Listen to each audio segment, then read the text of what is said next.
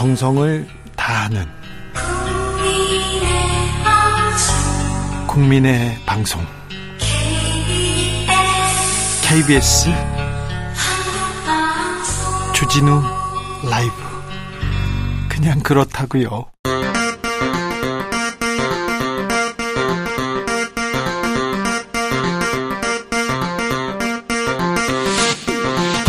주진우 라이브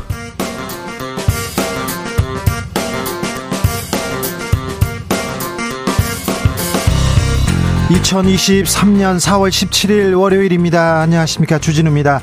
이재명 대표가 돈봉투 의혹에 대해서 공식 사과했습니다. 빠른 수습을 위해서 송영길 전 대표 조기 귀국도 요청했는데요. 돈봉투 사건은 민주당에 그리고 정치권에 어떤 영향을 미칠까요? 홍익표 더불어민주당 의원에게 들어보겠습니다. 국민의힘과의 결별을 예고했던 전광훈 목사 오늘 기자회견 열었는데요. 돌연 국민의힘 당원 가입 운동을 선포했습니다. 국민의힘 쪽에서 버리지 말아달라고 했다, 지켜달라고 했다 이렇게 해명했는데요. 국민의힘과 전광훈 목사 헤어질 결심 못하는 이유는 뭘까요? 정치적 원의 시점에서 들여다봅니다. 프랑스 마크롱 대통령이 중국 방문 이후에 전략적 자율성, 대미 대중외교 균형 잡겠다 강조했습니다. 프랑스 경제적 실리를 치중하고 있다는 분석 계속되는데요. 프랑스 외교에서 우리는 무엇을 배워야 할까요? 우리는 어떤 길을 찾아야 하는 걸까요? 경공술로 찾아보겠습니다. 나비처럼 날아 벌처럼 쏜다. 여기는 주진우 라이브입니다.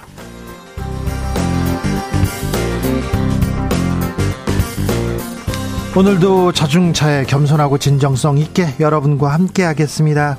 어, 주말에 어떻게 보내셨습니까? 산에 가시는 분들 많더라고요. 특별히 젊은 남성, 젊은 여성분들 산에 가는 거 보고 굉장히 놀랐어요. 어, 저는 뭐 20대 때, 30대 때 주말에 자는 거 바빠가지고 그런 생각 해보지도 않았는데 요새 MZ 세대는요, 어, 뭐잘 차려 있고요. 멋지게 차려 있고 산에 가서 사진도 어, 찍고 그렇습니다. 근데 어, 예쁘게 멋지게 입는 것도 중요한데 어, 좀 안전 장비 그리고 신발 잘 챙겨야 됩니다. 신발 잘 챙기셔야지 구두 신고 산에 갔다 그런 사람은 없죠. 없죠. 없어야 되는데 저는 구두 신고 20대 때 산에 한번 갔다가요. 큰일 날 뻔했습니다.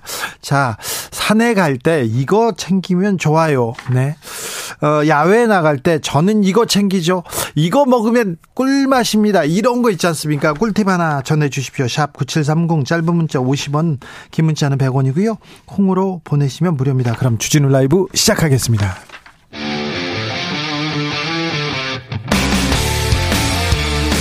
탐사보도 외길 인생 20년. 주 기자가 제일 싫어하는 것은?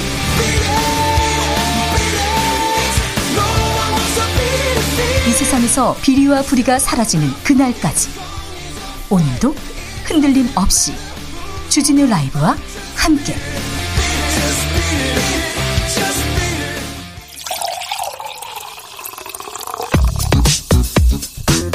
진짜 중요한 뉴스만 쭉 뽑아냈습니다. 주스.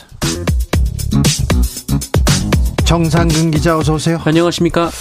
전세 사기 피해자들 극단적인 소식 또 전해졌습니다.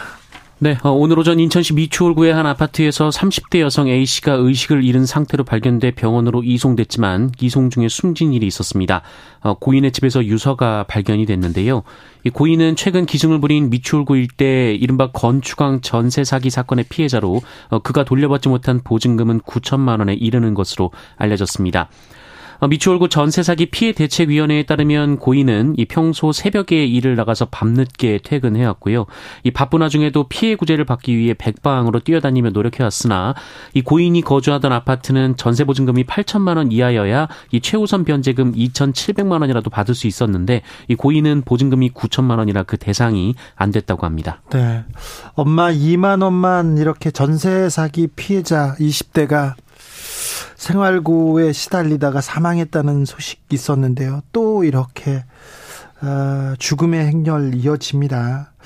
음, 돈을 이게 다 피해를 보상할 수는 없더라도 정부나 금융기관에서 어느 정도 생활 생활비라도 조금 지원해주고 언제까지 이렇게 좀 담보해주면 이 사람들 다시 재기할 수 있을 텐데 우리나라에서는 집 한 채, 전세 한 채가 전 재산이고 어뭐 뭐 인생의 전부다 이렇게 생각하는 사람들 많습니다. 지금 생활고로 어려우니까 이런 대책 내주셔야 됩니다. 뭐 하고 있습니까?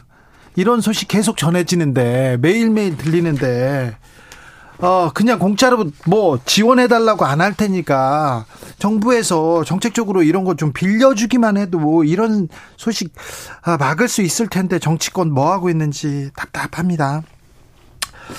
아, 우리나라 수출 계속 빨간불 켜지고 있습니다. 글로벌 수출 점유율 크게 떨어졌습니다. 네, 한국무역협회와 세계무역기구 등에 따르면 지난해 전 세계 수출액 중 한국 수출액의 비중이 2.74%에 그쳤다라고 합니다. 어, 지난 글로벌 금융위기 때였던 2008년 그 2.6, 2.61% 이후 가장 낮은 수준입니다. 어, 우리의 수출 시장 점유율은 지난 2014년 처음으로 3%를 넘긴 이후 2018년까지 5년 연속 3%대를 기록했고요. 네. 어, 이후 코로나19가 발생하면서 2019년에 2.85로 떨어졌다가 어, 그 이듬해엔 2.9로 올랐습니다. 수출 계속 문제입니다. 아, 걱정입니다. 수출에 대한 대 무역 수지 적자 계속되는데 이 부분에 대해서도 대책을 좀 내야 될 것 같습니다. 민주당 전당대 돈봉투 살포했다 이런 얘기 있는데 수사 어떻게 돼가고 있습니까? 네, 지난 2021년 송영길 당대표가 선출된 민주당 전당대회에서 돈봉투가 오갔다는 정황을 수사 중인 검찰은 그 어제 당시 자금 전달에 관여한 혐의로 강내구 한국수자원공사 상임감사를 피의자 신분으로 불러 조사했습니다. 또한 민주당 소속의 강화평 전 대전시 의원도 소환을 했습니다.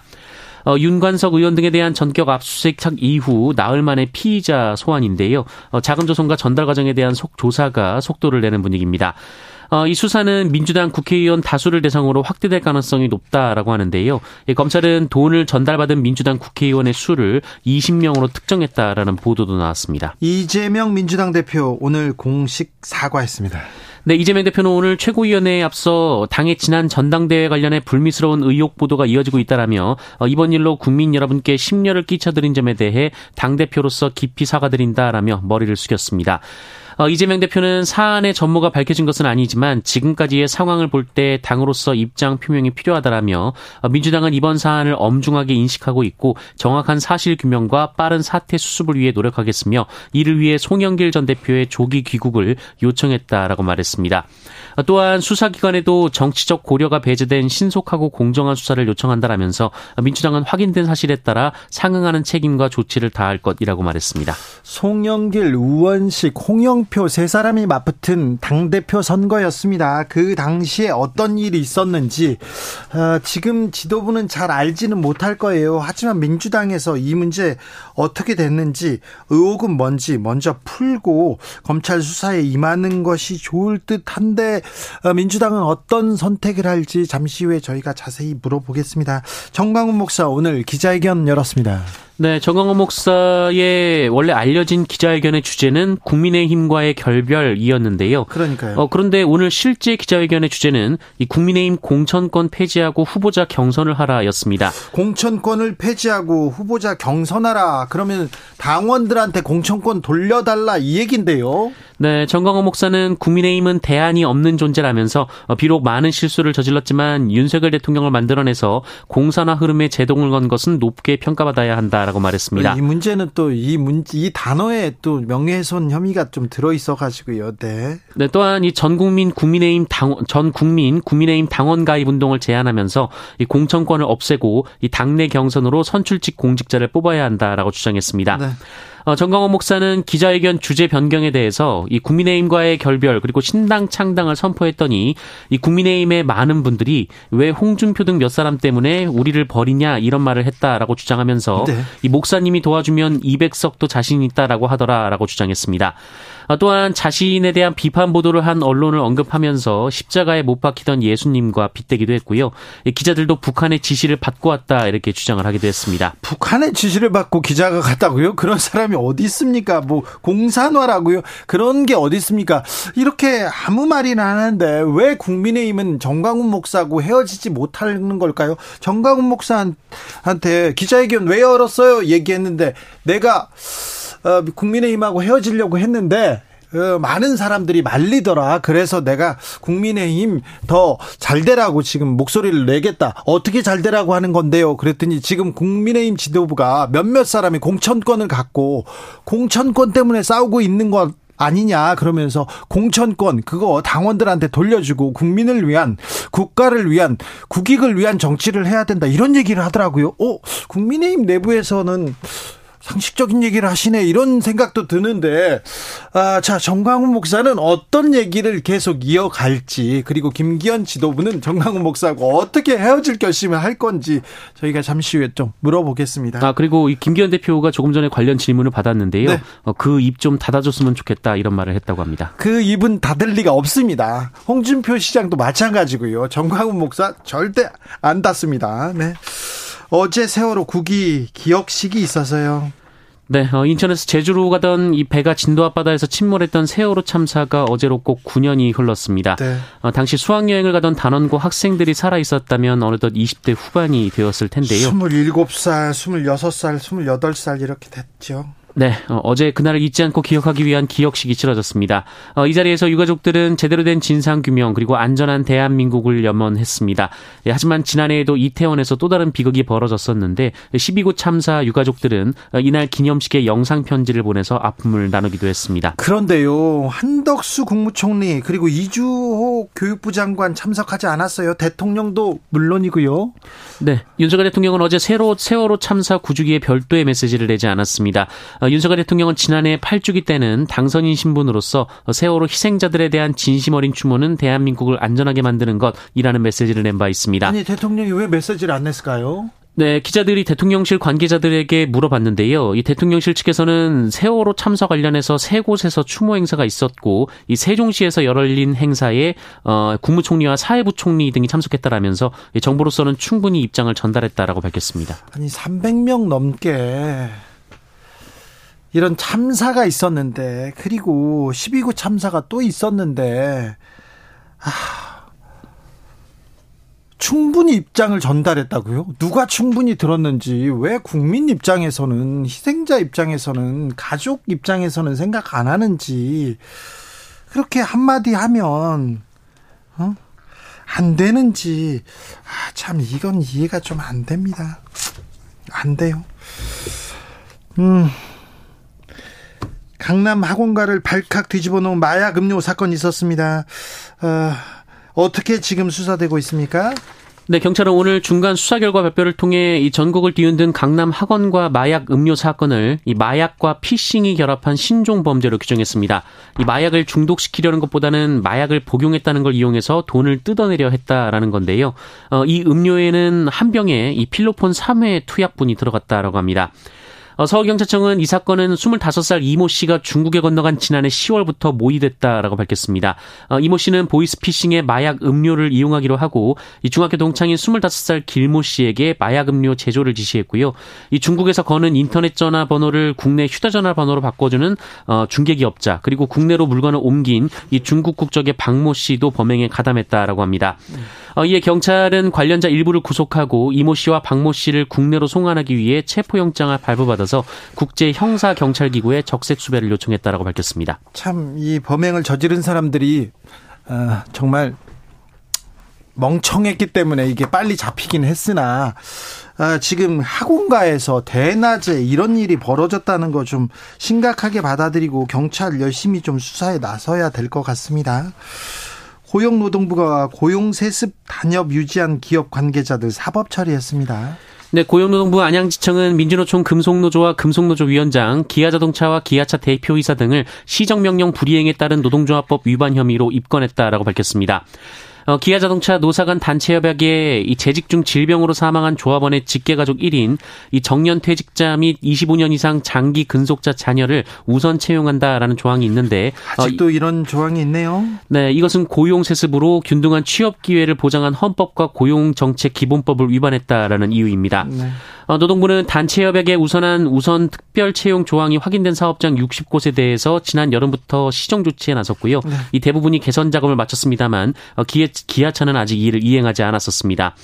한편 윤석열 대통령은 오늘 수석비서관 회의를 주재하면서 미래 세대의 기회를 박탈하는 고용 세습을 반드시 뿌리 뽑아야 한다라고 강조했습니다. 고용 세습, 단협 이건 조금 국민의 눈높이에도 맞지 않는 것 같습니다. 공정의 상식에도 어, 부합되지 않는 것 같습니다. 그런데 아, 대통령이 계속 이렇게 노조, 고용세습 이런 문제에 계속 이렇게 천착해 하는 것처럼 보이는 게 이게 무슨 도움인가 이런 생각해 봅니다.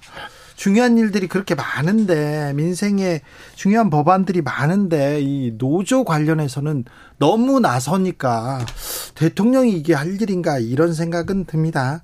한일 간의 외교 안보 대화가 열렸습니다. 일본과 외교 안보 국방에 대한 얘기가 계속됩니다. 네, 한일 양국의 외교 국방 당국이 참여하는 2 플러스 2 형태의 국장급 외교 안보 대화가 서울에서 열렸습니다. 1997년 어, 한일 외무장관 회담 합의에 따라 시작된 이 협의회는 양국 간 안보 문제를 논의해온 협의체인데요. 어, 지난 2018년 3월 도쿄에서 진행된 11차 회의 이후 한일 관계가 경색되면서 열리지 않았었습니다.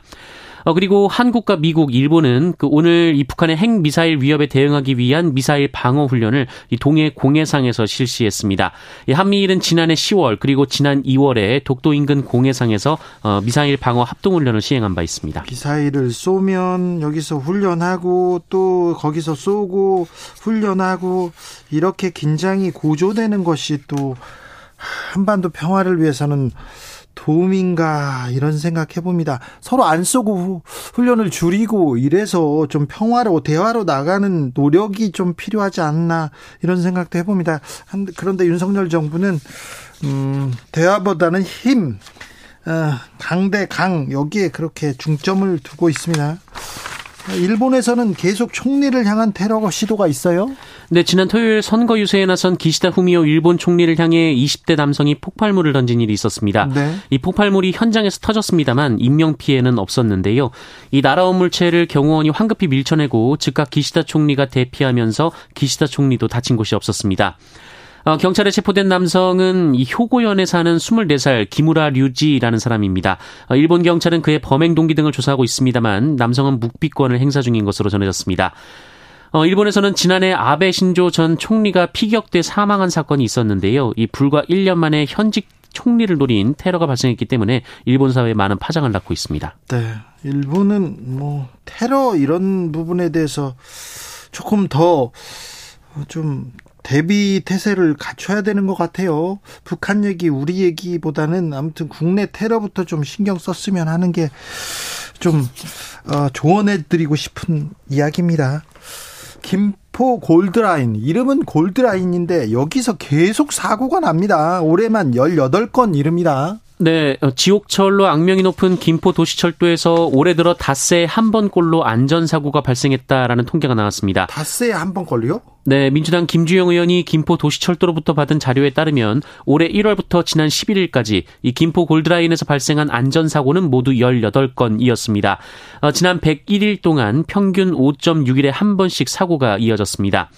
이 장소별로는 열차 내 사고가 7건으로 가장 많았고요. 이 승객이 붐비는 김포공항역 승강장이 6건으로 뒤를 이었습니다. 아, 특히 김포공항역에서는 지난 11일 오전 7시 50분쯤 10대 여고생과 30대 여성이 호흡곤란 증상을 호소해서 119 구급대에 응급처치를 받기도 했습니다. 아, 또한 지난 3일에는 열차 안에 있던 승객 2명이 각각 공황장애 증상을 보이거나 하차 직후 구토 증세를 보이기도 했습니다. 어, 이처럼 주요 사고 유형은 호흡곤란과 의식 저하인데요. 각 다섯 건이었고요. 열차 안이 붐비면서 밀리거나 압박을 당해서 다치는 경우도 있었습니다. 12구 참사에서 무고한 시민들이 희생을 당했습니다. 그런데 그 이후에 우리가 조금 안전한 사회로 가야 되는데 아직도 지하철에서 숨을 못 쉬어가지고 구토하고 쓰러지고 있습니다. 이거 어떻게 해야 되는지, 뭐 하고 있는지 당국자들 손을 놓고 있어요. 왜 그러는지 모르겠습니다. 아, 아몬드 나무님께서 극단적인 선택을 한 젊은이들의 소중하고 귀한 나라. 아, 자꾸 이런 비극이 생기니 심히 안타깝습니다. 사고 날까 걱정입니다. 좀, 이런 거 좀 신경 써주세요. 손흥민 선수, 그리고 황희찬 선수도 골을 넣었어요? 네, 손흥민 선수 이 본머스와의 홈 경기에 선발 출전하면서 전반 14분에 골을 넣었습니다. 어, 일주일 전 아시아 선수 최초로 프리미어리그 100호 골을 터뜨렸는데요. 네. 이두 경기 연속 골이었고요. 리그 8호 골이었습니다. 어, 클린스만 국가대표팀 감독이 경기장을 찾았는데 보란 듯이 골을 넣었습니다. 어, 이후 이 손흥민 선수는 4개의 슈팅을 날리면서 활발하게 골문을 노렸지만 이 골키퍼 선방에 막히면서 추가골을 터뜨리지 못했습니다. 어, 그리고 울버햄튼 소속의 황희찬 선수는 부상 복귀 두 경기 만에 리그 2호 골을 넣었습니다. 이 브랜트포드전에 이 교체 투입이 됐는데요. 투입된 지 불과 5분 만에 문전으로 쇄도하면서 수비가 걷어낸 공을 가볍, 어, 가볍게 골로 연결했습니다. 손흥민 선수 잘했습니다. 황희천 선수, 선수도 잘했습니다. 정상근 기자도 잘했어요. 네, 고생하셨습니다. 네, 조혜숙님께서 아 요즘 시대에 돈 봉투가 오간다는 것 자체가 믿을 수가 없습니다. 제발 한 점 의혹 없이 밝혀주세요. 얘기합니다. 아, 나들이 가는 계절이에요. 산에 갈 때, 야외 갈 때 이거 챙기면 꿀템입니다. 이렇게 꿀팁입니다. 얘기하는 분들이 있습니다. 3798님, 산에 갈 때는 오이가 최고입니다. 3951님께서도 오이가 최고 입니다. 속도 채우고 수분도 채우고, 네. 오이가 좋다고 오이를 드시는 분이 있다는데, 오이 싫어하는 사람도 있습니다. 오이 안 먹는 사람들도 있는데, 그 사람들은 뭘 해야지? 7711님, 비닐 꼭 챙겨야 됩니다. 우천 씨 도움 됩니다. 아, 강순자님께서 산에 갈 때는 라디오 기본으로 챙겨야 됩니다. 라디오요? 아, 그래요? 산에 가서 주진우 라이브 들으면 좋다는 얘기를 하시려고 하는 거겠죠? 순자님? 네. 아니어도 그렇게 들을게요. 네. 별수 없습니다. 아, 차상호님께서 등산 가서 회 먹어보신 분 없죠? 저희는 회 떠서 가봤습니다. 회 떠 먹는다고요? 산에서 회? 정상에서 회라. 이것도 조금, 어, 재밌네요. 재밌는데, 산에서 술 먹어도 됩니까? 안 되죠. 산에서 술 먹고 그거 조심하셔야 됩니다. 절대 안 됩니다. 1041님 산에 갈 때는 컵라면에 김밥입니다. 와우 산에서 먹는 컵라면 생각하니 침이 넘어갑니다. 산에서 컵라면 어떻게 먹죠? 뜨거운 물 아 보온병에 끓이면 안 됩니다. 절대 끓이면 안 됩니다. 9191님 산에 가실 때는 초콜릿 한두 개 챙기세요. 와 그래요. 산에서 막 이런 걸 먹으면 재밌겠다, 맛있겠다. 124님께서 저는 산행 갈 때 양갱 가져갑니다. 먹기도 편하고 맛있더라고요. 얘기하는데, 아, 그렇군요. 아, 야, 당 떨어지는 분들 있군요. 물 챙기셔야 돼요. 아, 20대 때 멋 모르고 월축산 갔다가 약수터 없어가지고요. 주변 분들께 물 동량하면서 8시간 등산했던 기억이 있습니다. 1325님께서 얘기하네요. 0700님, 부산에 살고 있는 50대입니다. 집에 아기들 어릴 때 친구랑 가족이랑 주말마다 산행했던 좋은 기억이 있습니다. 챙길 것은 무엇보다 같이 산행할 수 있는 가족이 최고입니다. 이제 자녀들이 자라서, 음, 함께 가지는 못하지만 막걸리 두어 병 배낭에 담아서 다닙니다. 막걸리 두어 병 괜찮으시겠습니까? 술 먹고 취해서 이거 아 조심하셔야 됩니다. 내려올 때 조심하셔야 됩니다. 저는 2008년 봄에 딱 이맘때 이명박 정부 때였는데 이명박 어, 전 대통령 측근 아주 아주 최측근하고 산에 간게 마지막입니다. 처음이자 마지막이었는데 그때 제가 그냥 평평한 운동화를 신고 이렇게 갔는데 미끄러졌어요. 그분들은 히말라야 가는 것처럼 다 등산화를 이렇게 챙겨 신고 왔는데 아, 신발도 좀 조심하셔야 될 것 같습니다. 음, 54, 5145님께서 예전에 아버지랑 등산하는데요. 만나는 사람들에게 안녕하세요. 날씨가 참 좋네요. 라고 인사하던 아버지 따라 저도 인사를 하게 됐습니다. 계속 하다 보니 이게 뭐라고 나름 재미도 느끼고요. 힘든 게 사라집니다. 아버지는 안 계시지만 아직도 열심히 인사하면서 등산합니다. 아, 또 그런 깊은 뜻이 있었군요. 교통정보센터 다녀올까요? 유아영 씨.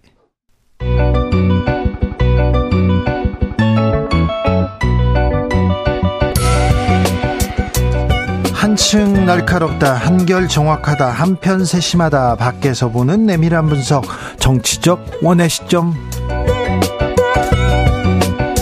오늘의 정치권 상황 원회에서 더 정확하게 분석해 드립니다. 이현주 전 국민의힘 의원 어서 오세요. 네, 안녕하세요. 부드러운 카리스마 이현주입니다. 네, 부드럽게 돈봉투 얘기를 좀 해야 되겠습니다. 부드럽게 돈봉투. 네. 네. 2년 전 민주당 전당대회인데 선거 때마다 선거 때마다 선거로 이렇게 먹고 사는 사람들이 있어요. 그런데 돈 봉투가 아직도 있습니까? 이 의혹 어떻게 보셨어요? 그러니까요. 이게 문제가 심각하죠. 근데 실제로 보면 일단은 그런 게 돈다라는 얘기는 저도 들, 들은 적은 있어요. 그렇죠. 네. 아직도 선거 때마다 네, 돈 있는 것 같아요. 네, 당내 선거에도 돌아다닌다. 이게, 이게 이제 믿을 만한 사람들끼리만 한다. 어.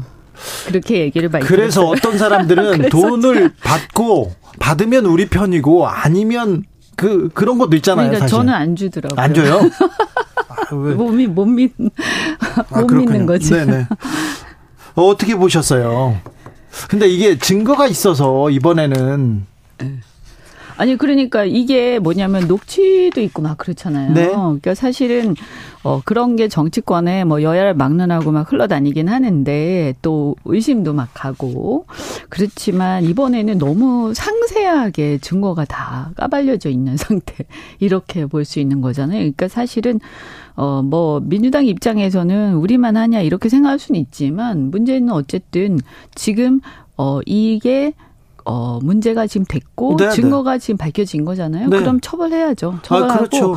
어, 이번에 정말 어, 근절을 해야 돼요. 근절을 하고 어, 국민의힘도 어, 이건 뭐, 이렇게 우리는 전혀 상관없고, 이거는 민주당만의 고질적 병폐다. 이렇게만 볼 거는 아닌 것 같고, 어, 정치권 전반의 어떤 어, 자성의 계기를 삼아야 된다 이렇게 생각합니다. 네. 이런 게 없어질수록 좋아요. 왜냐하면 정치인들도요 굉장히 부담스러워요. 뭐 누구는 어떻게 했다더라. 예. 어, 그러니까 뭐 전당대회 나가는데 수십억 든다 이런 얘기 있잖아요. 네. 심지어는 최고위원 나가는데도 뭐 몇억 든다 이러거든요. 그게 다 뭐겠어요? 뭐 봉동 돈봉투든 아니면 뭐 밥값이든 이런 것들인데 그런 이제 잘못된 관행들 이거 근절해야죠. 네. 네. 어, 자, 2년 전 민주당 대표를 뽑는 전당대회입니다.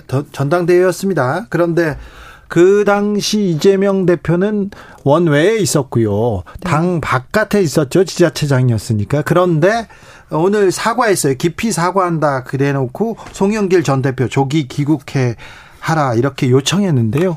이 부분은 어떻게 보셨어요?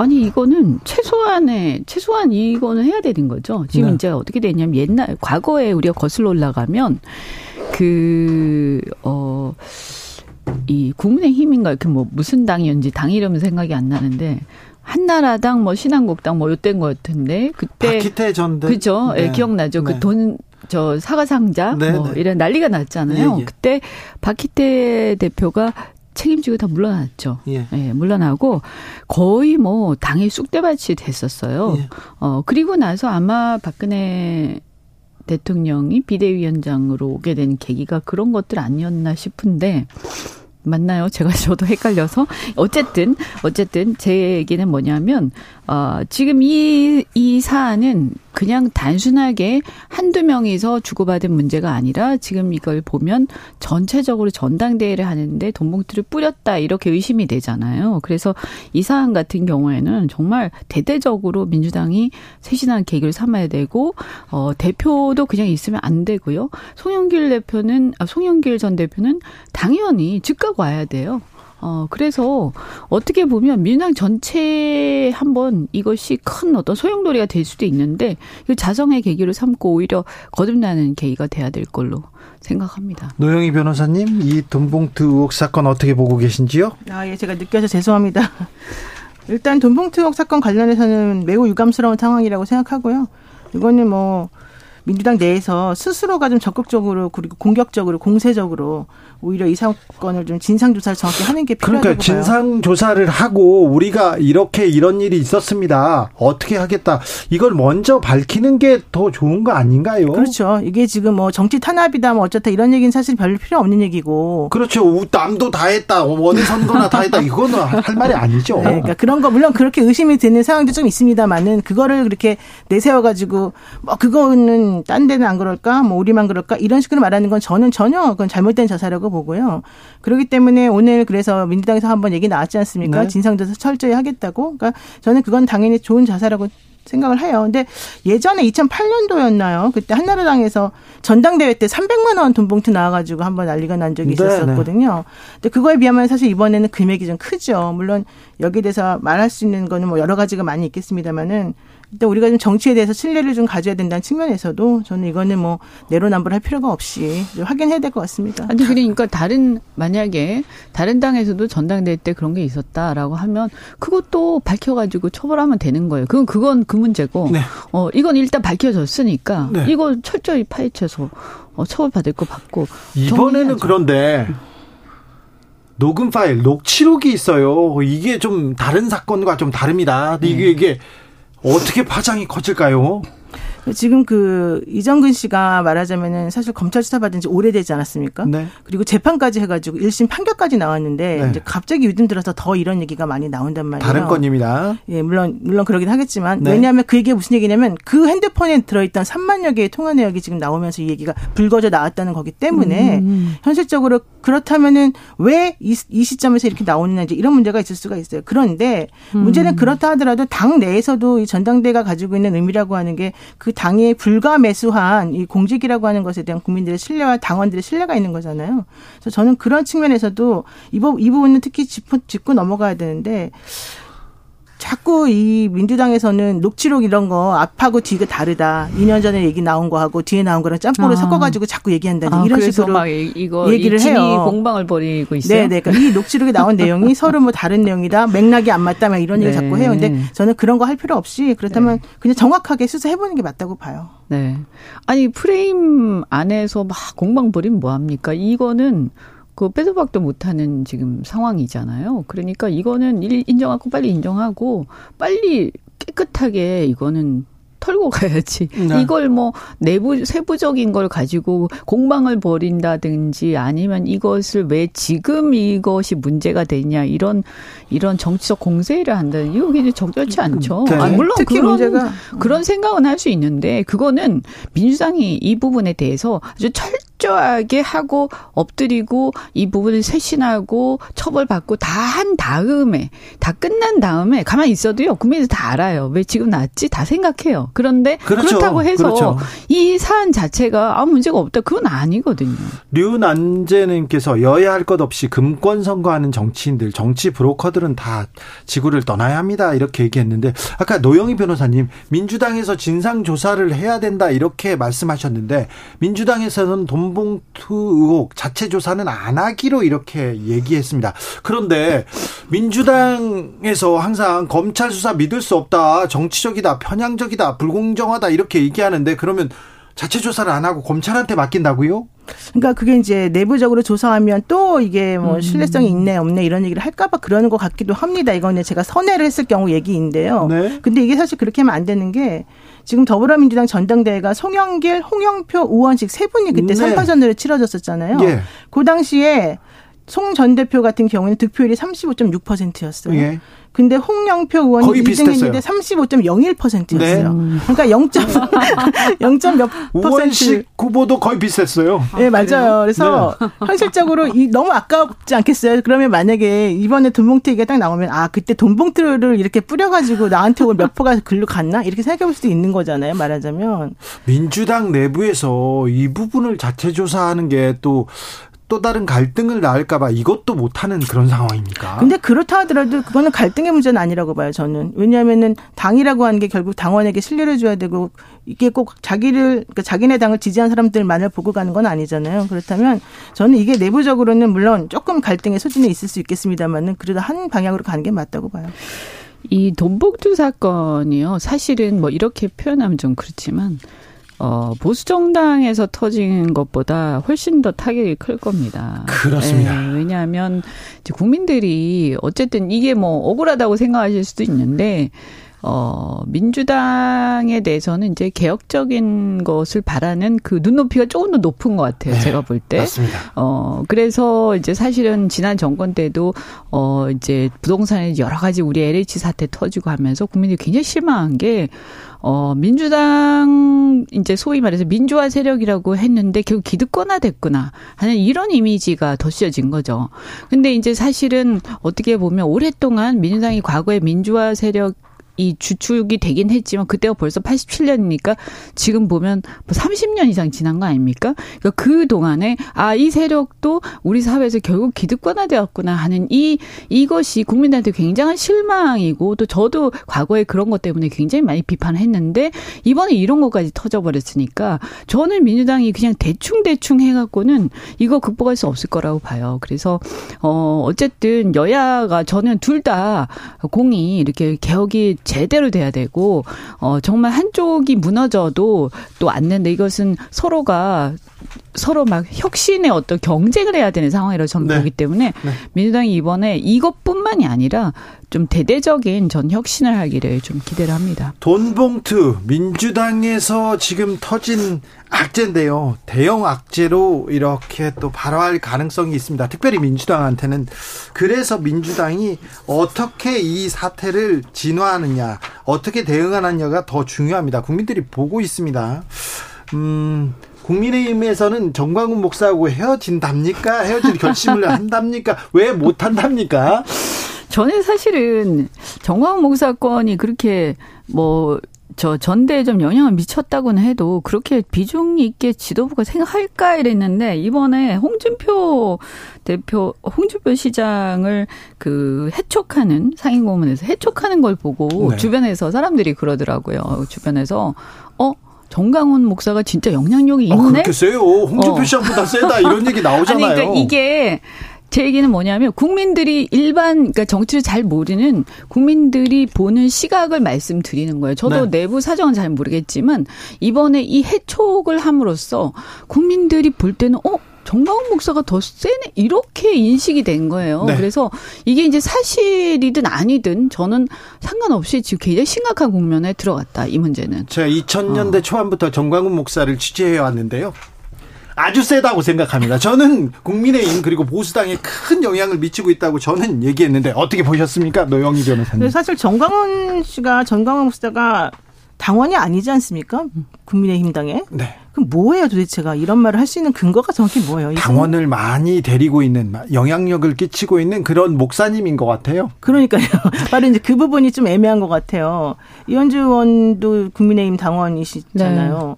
근데 사실 이현주 의원님의 말보다도 지금 정강훈 씨 말이 훨씬 더 세다고 지금 자기들이 주장하는 거 아니겠습니까? 근데 그렇게 된 이유가 아무래도 이제 국민의힘이 그동안에 선거를 치르면서 정강훈 씨의 그 덕을 많이 보았기 때문인 것 같은데 이제 이제 토사구팽이라고 하는 말까지 나올 정도로 관계를 끊으려고 하니 본인이 현실적으로 나한테 아무것도 지금 안 주고 나를 이렇게 버리겠다는 뜻이야? 나 가만 안 있겠어라고 말한다는 거예요. 근데 이 사람 말하는 거 들어보세요.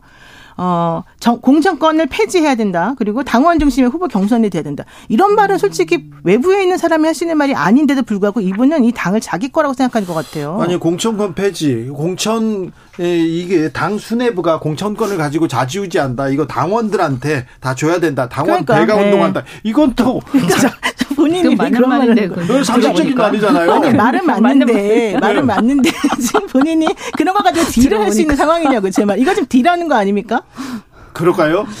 아니, 근데 이제 이분이 이제 사실은 처음에는 태극기 집회에 이제 상당한 어떤 후원인 내지는 이제 그런 것들 주도하면서 이제 당에 대한 영향을 발휘하기 시작했는데 사실 초반에만 해도 사실은 이제 보수정당이라는 게 어, 기독 교 성향의 보수 성향의 지지층도 상당히 많거든요. 그리고 어쨌든 간에 개신교하고 상당히 밀접한 관계 있는 건 사실이고요.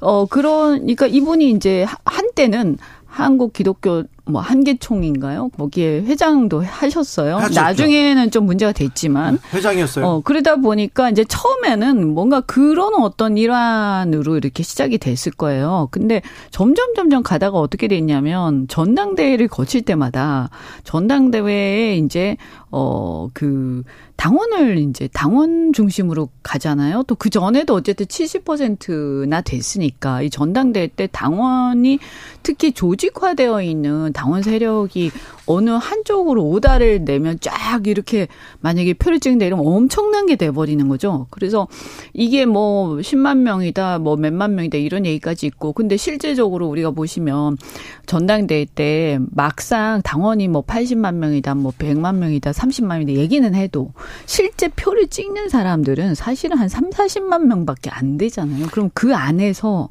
그 안에서 한 10만 명만 돼도 거의 뭐 어마어마한 거죠. 그냥 사실은 그렇죠. 좌우를 하는 거거든요. 네, 당락을. 이번 전당대회 말고 그 전에 네. 그 전 선거에선 더 큰 영향력이 있어요. 예, 예. 왜냐하면 당원이 작았으니까 그렇죠. 더 그랬죠. 그래서 이게 이제 누적이 되면서 이제는 어, 전당대회 나가는 분들도 이분한테 이제 어느 정도는 어필을 해야 되는 그런 상황이 된 게 아닌가. 요즘에 이제 김재원 최고라든가 네. 또 김기현 대표라든가 하는 행동들을 시장도 보면 전에 당, 당권 경쟁 나갔을 음, 때 가서 네.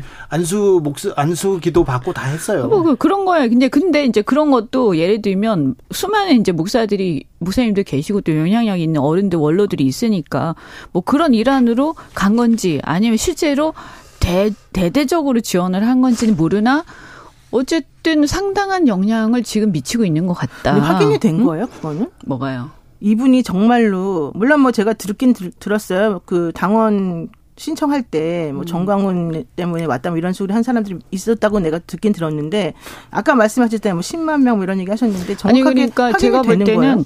숫자는 아, 정확하게 확인이 안 되죠. 그러니까. 어, 그러니까 이제 도는 얘기는 10만 명이다, 뭐 또는 적게는 3만 명이다 네, 이런 네. 얘기도 있고 다만 뭔가 하여튼 수만 명 단위의 어떤 영향력을 발휘할 수 있는 그 자신이 영향을 미치는 뭐 그 신자라고 해야 되나요? 아니면 어떤 그 애국 세력이라고 해야 되나요? 그런 게 있긴 있는 것 같다라고 이제 2000년대 초에 대형. 교회 음. 보수 기독교회 어, 그 조연 조용기 목사를 비롯해서 여러 목사들의 수건 사업이 기독교의 정치 세력화였습니다. 그래서 기독당도 창당하고 많은 노력을 했는데 그때 그 앞에서 앞에서 실무를 책임졌던 사람이 정광훈 목사였어요. 어, 기독당 맞아 맞아. 맞아. 근데 기독당, 그 네. 기독당이 어, 원내 진입을 못하면서 보수당에 영향을 미치기 위해서 그때 2000년대 어, 초반부터 자, 저보다 더 계속해서 잘하시는. 제가 또 이 네. 취재를 하셨나 봐요. 네. 이쪽은 제가 열심히 네. 했습니다. 그래서 영향을 미치기로 했는데 정광훈 목사는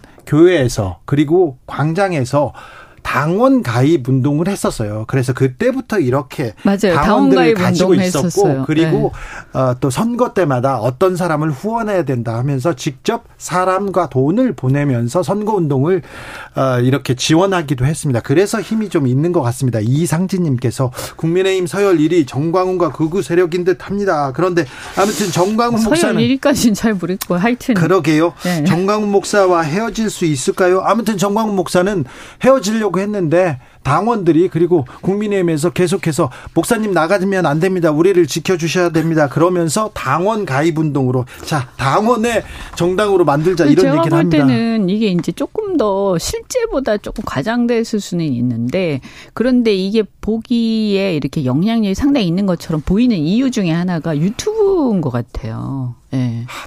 예, 그럴 그죠? 수도 있죠. 예, 네. 예, 그럴 수도 있어요. 그게 네. 그게 왜냐하면 이렇게 유튜브를 통해서 막 이렇게 전파가 되다 보니까 네, 극성 실제보다 훨씬 더어열 그 극성 그 뭐라고 해야 되죠? 강성으로 빛이 그러니까 강성으로 나오니까 이게 훨씬 더 과장되게 보일 수도 있죠. 유튜브 안에 머물고 있는 극성 지지자들의 모임인 줄 알았는데, 어 당권 음. 근데 경쟁할 때 최고위원 투표할 때 보니까- 최고 가서 인사하는 거 보세요. 그러니까요. 수석이 됐죠, 그래서. 조금 어, 영향력이 실제로 근데 제도권에도 이제 미치기 어쨌든 시작했죠. 국민의힘은 이번에 좀 이 기회를 삼아서 오히려 끊어내야 되는 게 맞다. 네. 그렇게 봅니다. 네, 어떻게 되는지 지켜보자고요. 아, 저는 정광훈 목사가 국민의힘과의 그 결별 쉽지 않을 거다. 여기에 음, 그렇죠. 제가 근데 뭐 제가 사실은 별로 신경 안 쓰면 될 텐데. 그죠? 네. 네. 가가지고 자꾸 선거운동하고 하다 보니까 그렇게 된 것 같아요. 정광훈 씨는 가, 오히려 가서 선거운동 하시면 오히려 본인이 끊어내어질까봐 걱정할 것 같아요. 이또 음. 지금 이 상황을 굉장히 즐기고 있습니다. 홍준표 시장도 즐기고 있는 것 같아서 그래서 이 싸움이 오래될 것 같습니다. 어, 자 민주당 일부 지지자들이 한동훈 법무장관 음. 아, 자녀 낙방운동 벌이고 있는 거 이거는 어떻게 보셨어요? 아, 뭐 이거는 이제 아무래도 그 한동훈 장관이 그동안 했던 말하고 또 사실은 다른 사람들에 대한 그 수사하는 그 방식이나 기준하고 솔직히 우리가 비교를 안 할 수가 없는 상황이어서 그 부분에 대해서인 것 같아요. 저는 그러니까 한동훈 장관을 뭐 특별히 미워하고 뭐 누구를 싫어하고 이런 종류의 문제로 따지면 안 되는 것이고 우리가 이제 학생을 대학 학교 보내고 어떤 길, 진로를 잡아주는 초창기 단계에 이렇게 들어간 이 상황에서 이게 되게 공정성의 문제랑 계속 음. 연결이 됐었잖아요. 네. 그러다 보니까 저는 이렇게 운동하는 것을 가지고 나무랄 수는 없는 것이다. 왜냐하면 그 전에 한동훈 장관이 뭐라 그랬어요? 우리 아이는 입시에 쓰려고 이런 스펙을 만든 게 아니었다. 이런 식으로 얘기를 했었잖아요. 근데 네. 이렇게 좋은 대학을 들어가서 그러면 입시에 썼는지 안 썼는지 한번 물어보자. 이런 얘기 얼마든지 할 수 있는 거 아니겠습니까? 네. 그래서 저는 만약에 장관이 떳떳하고 실질적으로 이 자녀가 들어간 것에 전혀 문제가 없다 그러면 이걸 오히려 공개해서 이 봐라 내가 저번에 말한 것이 맞다. 난 공정하다. 이걸 보여주는 것도 좋죠. 굉장히 피곤하긴 하겠어요. 그런데 어, 어떻게 보면 좀 어, 감수할 수밖에 없는 측면도 좀 있어 보여요. 어쨌든 그 전에 어, 조국 사태도 네, 네. 있었고요. 또그 네. 전에 또 다른 분들도 이런 유사한 상황들에서 굉장히 이제 힘들어 하셨는데 다만 이제 저는 이게 뭐 여야를 떠나서 어, 이게 정도를 좀 지키면서 사람들이 조사를 좀 했으면 좋겠다. 네. 네, 네. 그런 생각은 들어요. 네. 네. 조국 전 장관 문제가 불거졌을 때 이 문제를 자식의 학적부, 생활기록부까지 봐야 되느냐 이런 얘기가 나왔었는데 그 얘기에 연장선이 펼쳐질 수밖에 없는 그런 그렇죠. 구조다 이렇게 네. 보시는 거죠 변호사님. 자 김건희 여사가 보폭을 넓히기 시작했습니다. 어, 지인이 의전비서관 김승희 의전비서관 임명됐고요. 그다음에 최근에 계속해서 대외 활동 눈에 띄게 늘어났습니다. 어떻게 보시는지요? 아, 저 이거 심각한 것 같아요. 그러니까 이 의전 비서관이 갑자기 이제 사퇴를 했잖아요. 그 갑자기 잘렸잖아요. 네. 그래서 이제 사람들이 이게 왜 잘렸냐 말이 많았잖아요. 블랙핑크 그죠? 얘기도 네. 나오고 뭐 말이 많았습니다. 그때 이제 다들 뭐라고 그랬냐면 네. 이 후임에 누가 가는지를 보면 알 수 있을 것이다 그랬거든요. 예. 어, 그런데 이 김승희 의전 비서관실의 그 행정관이 제가 알기로는 그때 얘기 나왔을 때 아마 그 잘렸던 그 의전 비서관 그 이름 뭐죠? 제가 김일범. 네, 네. 김일범 네. 그분하고 갈등설이 있었죠. 있었습니다. 그죠? 그 이미 있었습니다. 네, 그러면 갈등설이 있었는데 어쨌든 그 외교 라인의 그 김일범 비서관은 네. 어 이제 쫓겨나고 결국에는 어떤 후광이 있는 분이 어, 밀어낸 모양이 돼버렸죠 지금 그죠? 네. 밀어나고 그 자리를 꿰찬 모양이 돼버렸어요. 그래서 이것은 이건 저는 대통령실의 다른 사람들이라든가 이런 전반적인 어떤 인사와 관련해서 굉장히 안 좋은 시그널을 주는 거예요. 이거는 그 업무를 하는 데 있어서 굉장히 많은 공무원들, 공직자들의 사기를 저하시키는 인사고요. 인사 이렇게 하면 안 돼요. 설사 이 사람 아무리 좀 좀 잘 봐주고 싶다 해도 지금 이런 식으로 노 골적으로 아 저는 너무 놀랐어요. 어떻게 이렇게 인사를 하지? 근데 보세요. 사실 음. 이 김일범 전 비서관 같은 경우는 양력이 33회 외무고시 합격. 외무부 외교 공무원 출신입니다. 네네. 주 미국 대한민국 대사관, 서기관 행정관, 또 주 유엔 대한민국 대표부 행정관, 외교부 지역공공 외교 담당관, 외교부 북미 이과장, 다 이 외교부 관련된 특히 이제 미국과 관련된 네. 아주 정통파라는 네. 거예요. 근데 이분을 라인이고. 밀어내고 김승희라는 사람이 들어갔는데 김승희 씨에 대해서 뭐 잘 알려지지 않았습니다만 고려대 최고위가 좀 같이 다녔다는 거 하고 무슨 기획 전시하는 회사를 운영했었다. 이 정도가 지금 알려져 있는 내용이거든요. 음. 그렇다면 누가 보더라도 대통령 비서실의 의전 비서로 적합한 인물이 누구냐라고 사실 물어보게 되면 김승희 씨보다는 이 김일범 씨를 말할 가능성이 높아요. 그러니까 그런 그 얘기는 무슨 얘기냐면 우리가 어떤 사람을 그 자리에서 밀어내고 다른 사람을 그 자리 후임으로 넣을 거면 그 사람이 가지고 있는 전문성이나 이런 것들이 우리들에게 납득이 가고 인정이 돼야 되는 건데 제가 아무리 보더라도 사실은 이분은 전혀 납득이 안 가는 인물이란 말이에요. 그리고 보통 우리가 밑에서 이렇게 다툼이 있었어요. 그 다툼이 있어서 알력이 있었고 그래서 한 사람이 나가게 됐을 때 그 다툼이 있었던 상대를 그 자리에 밀어넣진 않아요. 아무리 유능한 사람이라 할지라도. 아, 네. 왜냐하면 이런 전례를 남기게 되면 아까 말씀드린 것처럼 공직자들의 사기 문제도 있고요. 분위기 굉장히 험악해져요. 그렇게 되면. 그리고 아, 이 사람은 그러면 실세가 되는 거예요. 어, 저 사람 실세구나. 저 사람한테 찍히면 쫓겨나는구나. 이런 식의 어떤 어 사람들의 인식이 박히는 거예요. 굉장히 안 좋고 권력이 이것은요. 권력이 사유화되는 과정입니다. 이게 굉장히 조심해야. 대통령실 내 홍보수석실에서도 그렇고요. 대변인실 내에서도 이런 얘기가 나오고요. 지금 의전 비서관실에도 나옵니다. 김일범 전 의전 비서관은 자진 사퇴했다고 하니까 우리가 그 얘기는 뭐 자진 사퇴했다고 얘기합니다. 에, 잘렸다고 세간에서는 이렇게 평가하지만 본인은 네. 자진 사퇴했다니까 네, 자진 좀 사퇴. 지켜보는데 네. 밀려서 자진 사퇴. 뭐 김승희 비서관은 엄청 잘하셔야 돼요. 능력 을 보여주셔야 됩니다. 어, 전 정권에서 탁현민 의전비서관 했지 않느냐. 그, 그, 그 다음에 김종천 의전비서관 했지 않느냐. 비정치, 비외교관이었어요. 맞습니다. 그런데, 어, 탁현민이 보여준 능력을 이렇게, 능력에 대해서는 뭐, 국민의힘에서도 인정한 부분이 있기 때문에, 김승희 의전비서관 어떻게 하는지 좀 지켜보겠습니다. 그런데, 지켜봐야 되는데 왜 대통령실에서 이 그 그 여사님 사진을 이런 사진을 쓸까요? 왜 이거는 또 뭘까요? 이거 고도의 안티다 그런 얘기도 있어요. 왜 그럴까요? 저는 조금 음, 아, 좀 이해가 안 돼요. 그냥 개인적으로 예뻐 보이는 사진 이런 거를 좀 선호하시는 게 아닌가 전체적인 맥락이나 큰 그림을 그려서 보는 게 아니라 왜냐면 그게 아, 다 그럴 리가요. 오케이가 돼야지 나가는 걸 거잖아요. 아니 그렇죠. 네, 근데 그 오케이를 누가 해주겠어요? 아니 근데 그것까지 아니 그런데 이거 그런 그 사진 오케이를 그 영부인한테서도 받아야 되나요? 감사합니다. 두분 감사합니다.